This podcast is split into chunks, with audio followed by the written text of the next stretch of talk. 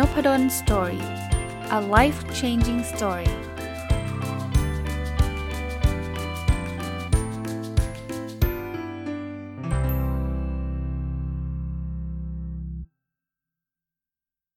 สวัสดีครับ ยินดีต้อนรับเข้าสู่นพดล Story Podcast นะครับ วันนี้เอาหนังสือเล่มหนึ่งมารีวิวนะ เป็นหนังสือที่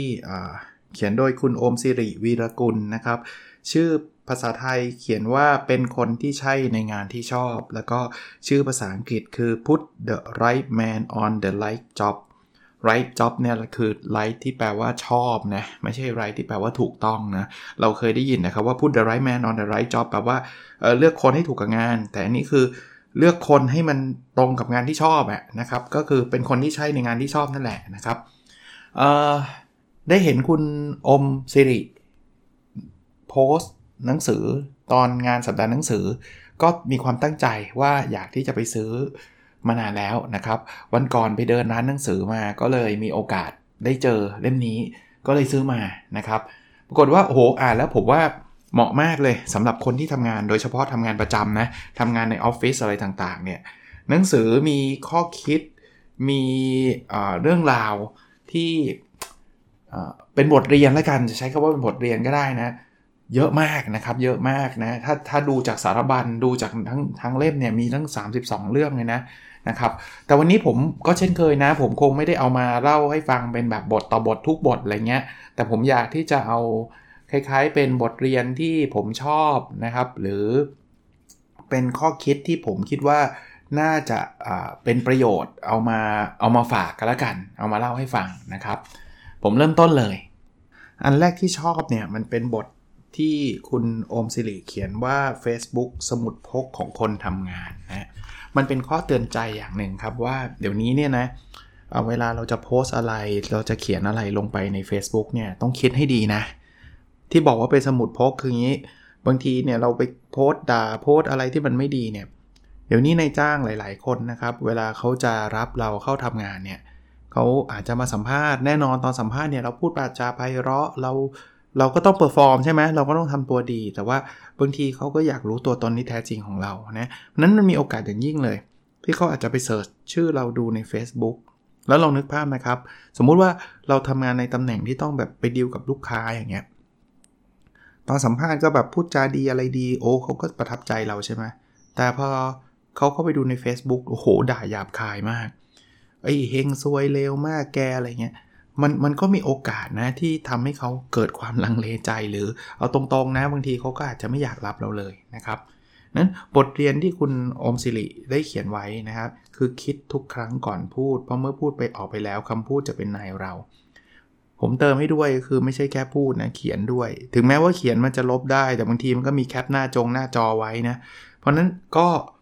เอาเป็นว่าระมัดระวังแล้วกันนะครับ ระมัดระวัง คนทำงานเนี่ยมีโอกาสเลยฮะยิ่ง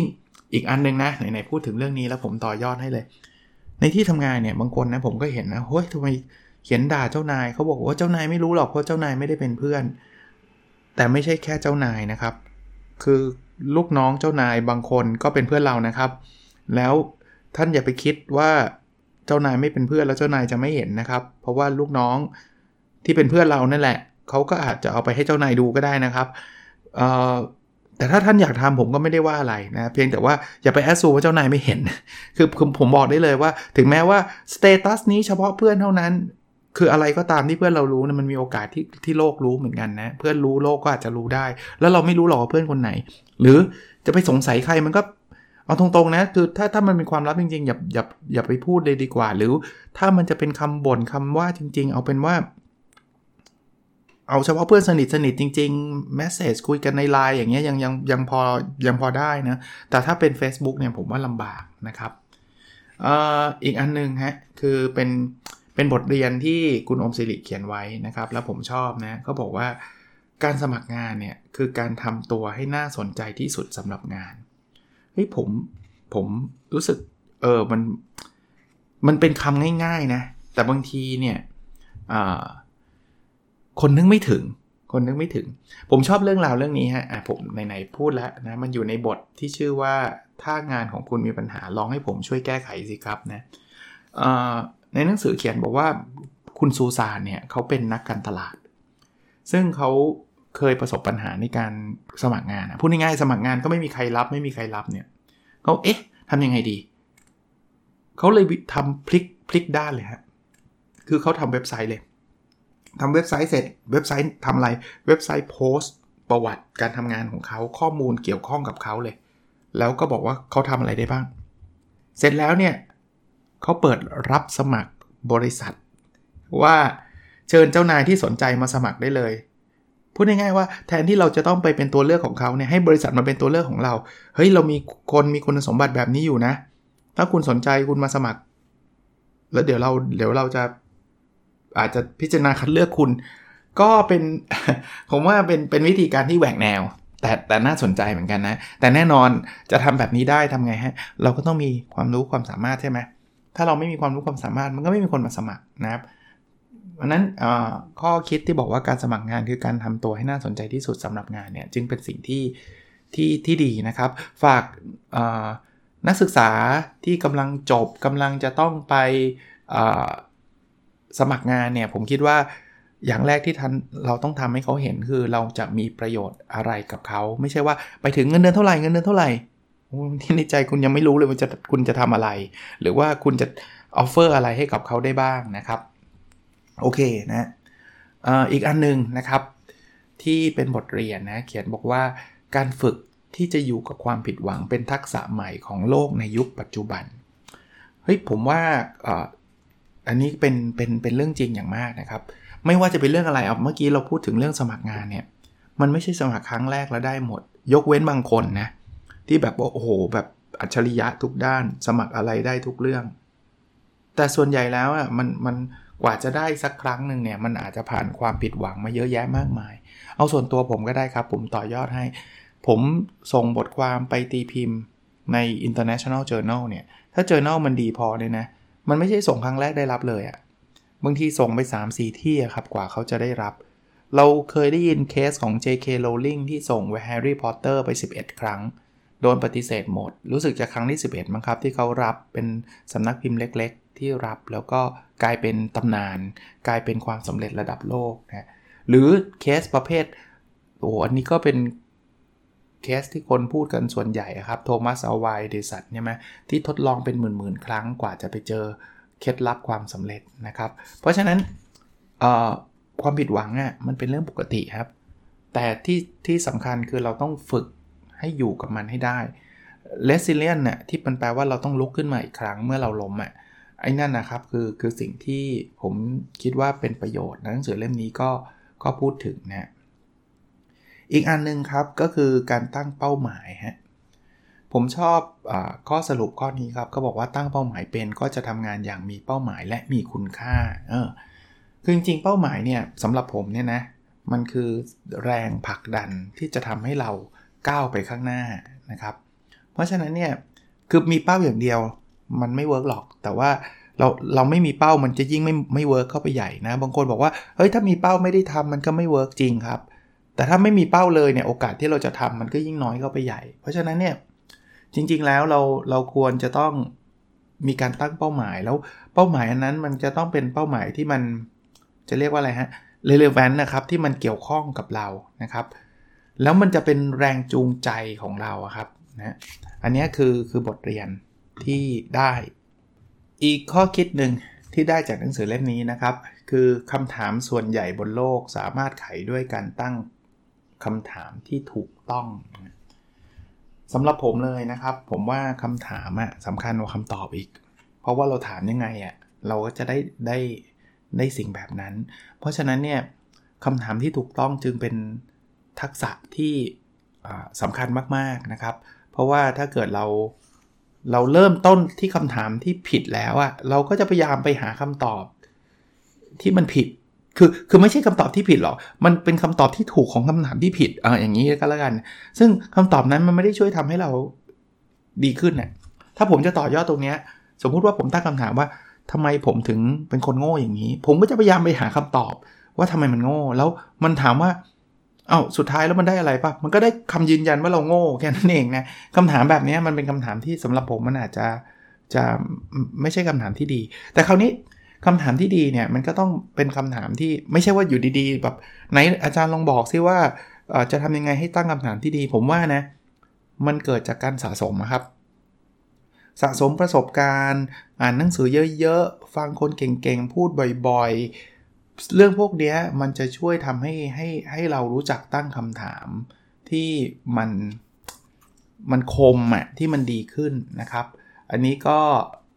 เป็นสิ่งที่ หนังสือก็ได้เขียนไว้ หรือในในเคสในบทนี้เนี่ยเขาก็พูดถึงคุณเนวินชิดชอบอะที่แบบว่าเห็นเด็กแว้นแข่งรถกันอะไรเงี้ย ตอนสุดท้ายก็เลยสร้างสนามแข่งรถออกมาเลย แล้วมีกติกามาเลย ก็เลยกลายเป็นแบบเมืองบุรีรัมย์ก็เลยกลายเป็นเมืองที่แบบเป็นเมืองแห่งกีฬา เป็นเป็นเป็นเมืองที่ประสบความสำเร็จในเรื่องนี้ไปเลยอะไรเงี้ยนะก็คือการตั้งคำถามนั่นเองนะอ่ามาถึงบทเรียนอันถัดไปนะครับที่หนังสือได้เขียนไว้แล้ว ผมคิดว่าเป็นประโยชน์ คือเรื่องการเมืองในที่ทำงาน ผมว่าเรื่องนี้มีทุกที่เป็นเรื่องใหญ่นะคือข้อสรุปงี้นะไม่อยากเป็นส่วนหนึ่งของการเมืองในที่ทำงาน จำเป็นต้องรู้ว่าสิ่งใดเป็นการเมืองสิ่งใดไม่ใช่ คือเอางี้การเมืองที่ทำงานเนี่ยมันก็เหมือนการเมืองในประเทศแหละ มันก็จะมีแบบว่า โอ้คนนั้นไม่ดี คนนี้ไม่ใช่ คนนี้เลียเจ้านาย คนนั้นเด็กเจ้านาย ไอ้อันนั้นมันพยายามจะเลื่อยขาเก้าอี้ ผมว่ามีทุกแห่งมีทุกที่เอาตั้งแต่ผมเลยนะ ส่วนตัวเนี่ยครั้งแรกที่รู้จักการเมืองในที่ทำงานเนี่ยคือตั้งแต่ตอนฝึกงาน ผมจำได้เลย ว่าตอนผมไปฝึกงานตอนปี 3 ก็ไม่บอกที่ก็แล้วกันนะ ไปฝึกเสร็จปุ๊บเนี่ย วันแรกกับเจ้านายพาไปเลี้ยงข้าว แบบเลี้ยงรับเด็กฝึกงานนะนึกออกไหมฮะแบบใส่ซื่อเลยปีเด็กปีสามอะไปถึงปุ๊บ รู้ไหมในวงเลี้ยง เด็กฝึกงานเน่ยเขาคุยกันเรื่องอะไรว่านินทาเจ้านาย คนนี้เลวมาก คนนี้แย่มากนู่นนี่นั่นเอ้เราก็แบบสะอึกเลยอะคือแบบ เฮ้ยเฮ้ยแล้วเราจะยังไงวะเนี่ย แต่แต่ผมมักจะให้คำแนะนำลูกศิษย์ผมนะ ผมบอกอย่าไปแจม คืออย่าไปโอ้ใช่แย่จริง ผมว่าอย่างนั้น อย่าพึ่งคุณคุณอย่าไปอย่าอย่าคือคือหลีกเลี่ยงได้ ผมว่าหลีกเลี่ยงไปเลยดีกว่านะครับเพราะนั้นเนี่ยเรื่องเรื่องการเมืองนะสำหรับผมเนี่ยโดยเฉพาะการเมืองความหมายของการเมืองในที่ทำงานก็คือการทาว่าร้ายอะไรต่างๆเนี่ยส่วนใหญ่มันเป็นพวกท็อกซิกอะคือมันมักจะไม่ค่อยจะลงใจแล้วว่าแล้วส่วนสุดท้ายเนี่ยมันมักจะเป็นสิ่งที่ขัดขวาง ความเจริญก้าวหน้าขององค์กรด้วยซ้ำนะก็แล้วแต่ละกันนะอันนี้คงไม่สามารถจัดใครได้แต่ว่าถ้าเป็นส่วนตัวผมผมไม่ค่อยชอบเรื่องเรื่องเรื่องราวประมาณนี้สักเท่าไหร่นะครับอ่ามาดูข้อคิดถัดไปครับ อันนี้ปัญหาโลกแตกปัญหาคลาสสิกคือการผัดวันประกันพรุ่งนะผมชอบหนังสือของอคุณอมศิริครับ คุณอมศิริเขียนแบบแบบนี้บอกว่า จริงๆอะการผัดวันประกันพรุ่งเนี่ยมันไม่ช่วยให้งานเสร็จอันนี้แน่นอน นอกจากทำให้ชีวิตพังลงเท่านั้น คือแบบโอ้โหโดนไม่รู้จะโดนยังไงเลย คือจริงฮะคือแม้กระทั่งตัวเองนะเอาตอนนี้นะบางคนบอกอาจารย์ productive อะไรเงี้ย ผมก็มีงานวิจัยค้างอยู่ ค้างอยู่ตอนนี้ 4 งาน แต่ว่าบางทีมันมีอารมณ์แบบยังไม่อยากทำไง พอไม่อยากทำก็ผัดวันประกันพรุ่ง นี่แบบถ้าไม่เจอ deadline นะเนี่ยพึ่งพึ่งพึ่งส่งความก้าวหน้างานวิจัยไปงานหนึ่งเพราะอะไรรู้ป่ะเพราะมัน deadline deadline สิ้นเดือนนี้อะพอพอมีคนบอกอาจารย์ deadline ต้องส่งความก้าวหน้าทำแล้วทำทำเสร็จแป๊บเดียวก็เสร็จ แต่ถ้าไม่มีเดทไลน์ก็ลากไปเรื่อยๆ เพราะฉะนั้นเนี่ยเขาบอกว่าสิ่งที่เราควรทำคือคืออย่าเอาอารมณ์เป็นที่ตั้งอะครับบุคคลคนที่ผัดวันมากันพุ่งเนี่ยส่วนใหญ่อะมันจะมาจาก 2 สาเหตุนะครับ คือ 1. อยู่ในโหมดอารมณ์ศิลปินมากเกิน คืออารมณ์ที่เป็นที่ตั้งแบบ ยังไม่มีอารมณ์ยังไม่อยากทำอ่าอันที่ 2 คือคิดเยอะเกิน คิดเยอะเกินคือแบบเราต้องทำอันนู้นอันนี้เยอะคิดเยอะอะแล้วก็ไม่ยอมทำสักทีนะครับ เพราะฉะนั้นเนี่ยเราเราต้องแก้ไขนะครับ วิธีการที่เขาบอกว่าได้ผลดีนะครับ ก็คือให้เราคิดถึงสิ่งที่เราจะเสียไปคือโอกาสที่สูญเสียที่จับต้องได้อะนะ ถ้าเรารู้สึกว่าเราผัดวันประกันพรุ่งไป1วัน แล้วเราต้องเสียเงินไป 1 ล้านบาท รับรับประกันเลย ว่าเราจะไม่ผัดวันประกันพรุ่งเนาะคือมันมีค่าเสียโอกาสอยู่อารมณ์อารมณ์นั้นนะครับ ก็พยายามคิดให้ได้แบบนั้นเราก็จะลด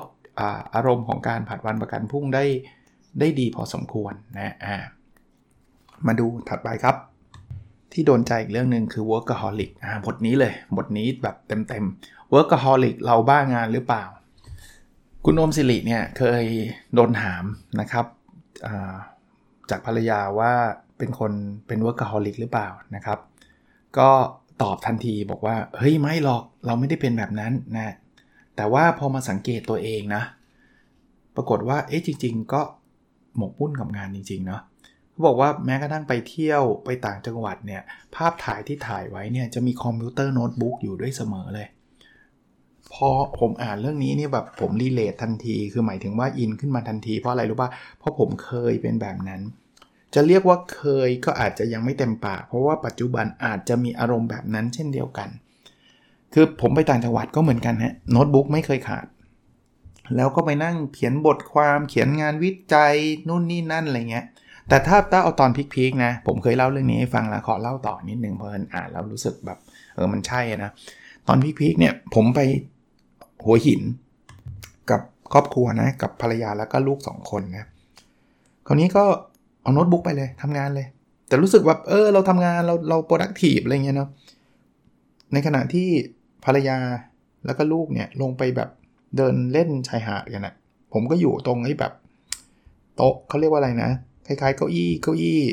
นอนดูทะเลอะแต่ว่าเอาโน้ตบุ๊กไปทำงานอะอารมณ์คล้าย ๆแบบนั้นนะนะก็ ลูกก็เล่นเสร็จปุ๊บลูกก็ลูกลูกชายขึ้นมาบอกผมก็ทักลูกชายธรรมดาเป็นไงสนุกไหมลูกอะไรเงี้ยเขาบอกสนุกพ่อแต่เหมือนพ่อไม่ได้มาด้วย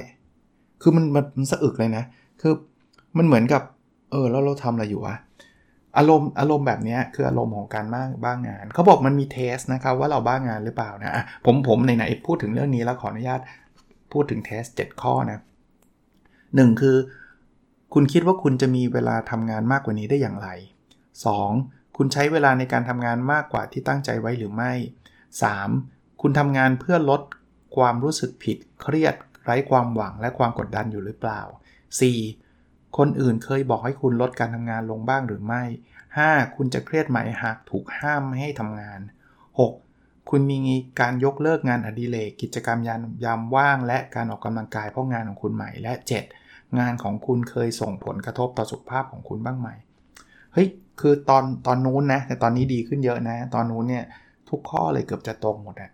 เพราะฉะนั้นเนี่ยผมว่าถ้าถ้าใครตอนนี้เป็น workaholic โดยไม่รู้ตัวเนี่ยลดลงบ้างนะครับ บทเรียนของบทนี้นะครับ ก็หนังสือเล่มนี้เขียนบอกว่าต้องแยกให้ออกระหว่างคำว่าบ้างงานกับทำงานไม่ทันนะครับ จริงๆ การบ้างงานเนี่ยมันคือมันมันมันว่างไม่ได้เลยนะว่างรู้สึกผิด ดูหนังรู้สึกผิด เดินเล่นรู้สึกผิดอะไรเงี้ยซึ่งเดี๋ยวนี้ผมไม่เป็นละหรือเป็นน้อยมากล้วนะครับ อีกอันหนึ่งฮะ คือชื่อบทมันคือดูแลเพื่อนร่วมงานอย่างไรในวันที่ใจ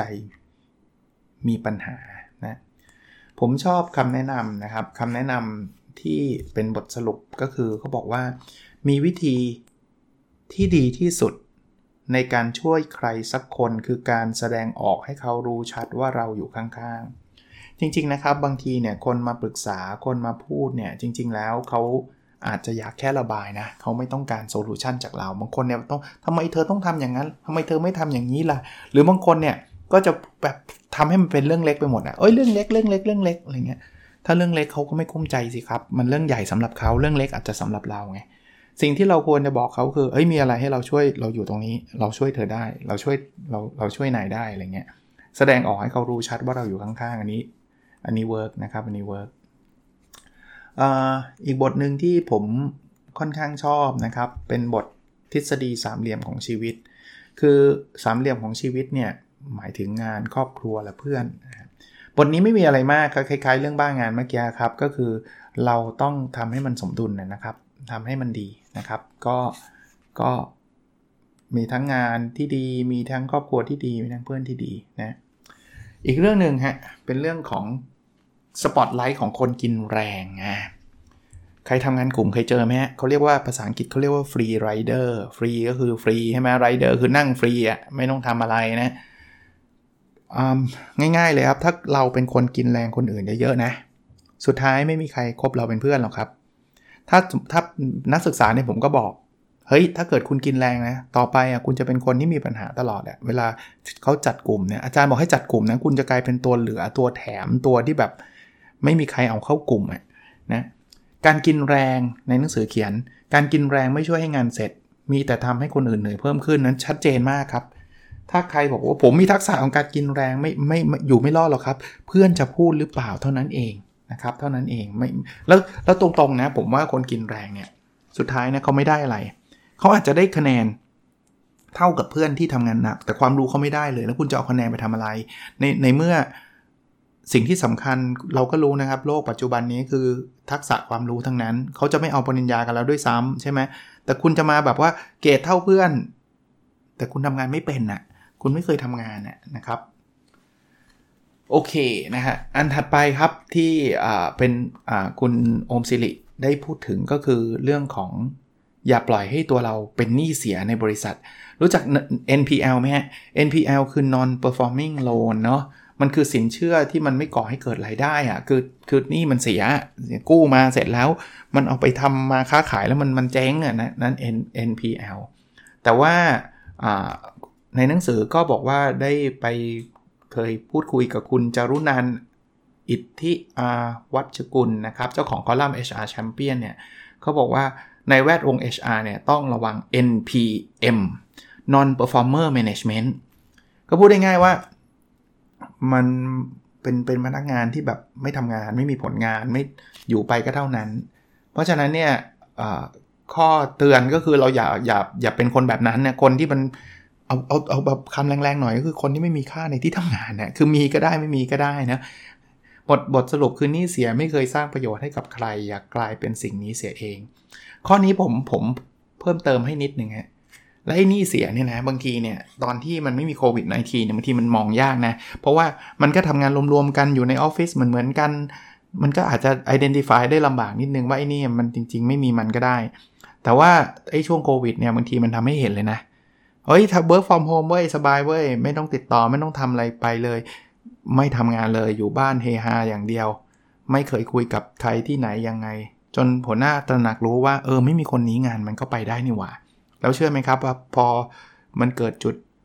จุดแบบจำเป็นที่จะต้องเลิกออฟนะคุณจะเป็นเบอร์หนึ่งเลยแหละนะครับ ถ้าเกิดคุณคุณเป็นคนที่แบบมีก็ได้ ไม่มีก็ได้นะครับอะเอออีกบทหนึ่งอันนี้ผมว่าเป็นคำเตือนที่ชัดเจนคือเราต้องเป็นคนที่รู้จักปรับตัว คงสั้นๆ ง่าย ๆ แบบนั้นนะครับ คือถ้าไม่ปรับตัวทั้งในในรูปแบบขององค์กรนะ ผมบอกได้เลยนะรูปแบบองค์กรถ้าไม่ปรับตัว ก็ก็ก็องค์กรก็ไปต่อยากครับ รูปแบบของตัวพนักงานเอง พนักงานยังเคยชินกับเรื่องเก่าๆ ไม่ปรับตัวผมว่าก็ยาก เอาเอาเอางี้เอาชีวิตส่วนตัวผม เช่นการสอนเนี่ย ถ้าผมไม่ปรับตัวเลยผมบอกว่าไม่ได้หรอกสอนเนี่ยต้องเจอหน้าอย่างเดียว ออนไลน์ไม่ได้ไม่มีทางไม่สอน ผมว่าก็ยากล้วตอนนี้เนี่ยนักศึกษาเองก็ปรับตัวนะเดี๋ยวนี้ ผมผมจำได้นะ แต่ก่อนเนี่ยถ้าเกิดมันมีปัญหาอะไรที่จะต้องแบบมาสอนไม่ได้เนาะเราก็จะต้องงดคลาส เราจะต้อง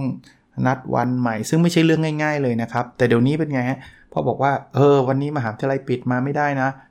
ออนไลน์ได้เลยอ่าอย่างนี้คือการปรับตัวนะครับ อีกเรื่องหนึ่งนะครับคือเรื่องงานเงินเพื่อนนายนะครับ ก็เป็นบทที่ให้ข้อคิดได้ดีนะครับ มีบทสรุปที่ผมคิดว่า เออบางทีมันก็มันก็เป็นทางเลือกทางเดียวนะหนังสือเขียนไว้บอกว่าการเจอหัวหน้าที่ไม่ถูกใจจำไว้ว่าทำอะไรไม่ได้มากกว่าการเดินออกมา คือบางทีเราอาจจะเปลี่ยนหัวหน้าไม่ได้นะ เพราะมันชีวิตเขานะครับ เพราะนั้นการจะไปเปลี่ยนเขาก็ลำบากเพราะนั้นวิธีการก็คือการเดินออกมา เดินออกมาอาจจะไม่ได้แปลว่าลาออกอย่างเดียวนะ อาจจะเป็นการย้ายงานอาจจะทำงานในส่วนอื่นๆ อะไรก็ว่ากันไปนะครับ ก็ เอาใจช่วยกันละกัน ผมรู้ว่าเรื่องหัวหน้าเป็นเรื่องโลกแตกอีกเหมือนอีกอีกเรื่องหนึ่งนะครับ ที่ก็ค่อนข้างลำบากอะที่จะจะไปจัดการนะครับ หลายๆ คนก็คงยังมีปัญหาเรื่องนี้อยู่นะก็พอสมควรนะผมผมคิดว่าเนื้อหาดีมีมากกว่านี้เยอะแยะนะครับ ลองไปหาซื้อดูได้เลยนะ ในร้านหนังสือทั่วไปนะ ผมซื้อจาก V2S ถ้าจำไม่ผิด เป็นคนที่ใช่ในงานที่ชอบนะครับ put the right man on the right job นะครับคุณโอมสิริวีรกุลนะคุณโอมสิริก็เป็นผู้เชี่ยวชาญ เขียนหนังสือมาน่าจะหลายเล่มแล้วนะครับ แล้วก็ผมก็เป็นเพื่อนกับคุณโอมสิริใน Facebook นะครับ จริงเป็นทั้งเป็นมนุษย์เงินเดือนนะผมอ่านเกี่ยวกับผู้เขียนให้ฟังนะครับ มีตำแหน่งเป็น Content Manager มีความสนใจในเรื่องการทำงาน กับการบริหารจัดการเงินควบคู่กันไปอะเขียนหนังสือมาแล้ว 2 เล่มนะครับ เล่มแรกคือสิ่งที่เจ้านายไม่เคยบอกกับเล่ม 2 เปิดเทอมใหญ่ไว้ทำงาน เป็น podcaster เนี่ยนะครับทำพอดแคสต์ติดตามได้นะครับ Office 0.4 ฝันโคตรไกลแต่ยังแต่ไปยังไม่ถึงกับคุณหนอมนะครับถนอมเกตุเอมนะครับ ก็เป็นอันนี้ผมว่าทุกคนฟังนะครับ เป็น co-host ไม่ใช่ทุกคนอะหลายคนฟังนะครับ รายการ The Money Case by The Money Coach กับคุณหนุ่มจักรพันธ์เอ้ยจักรพงษ์เมษเมษพันธุ์นะครับ เป็น co-host รายการ The Resume เปิดพอร์ตอาชีพที่น่าสนใจที่ช่อง Get Talk Podcast นะครับ เป็นคอลัมนิสต์ Money Life Balance ที่ A Day Bulletin นะครับ เป็นเจ้าของเพจ Office 0.4 โอ้ เยอะแยะเลยผลงานเพียบนะครับ โอเคครับ หวังว่าจะเป็นประโยชน์เช่นเดิมนะครับ แล้วเราพบกันในบทถัดไปครับ สวัสดีครับ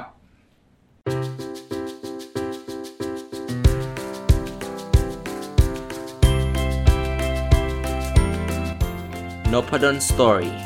a life changing story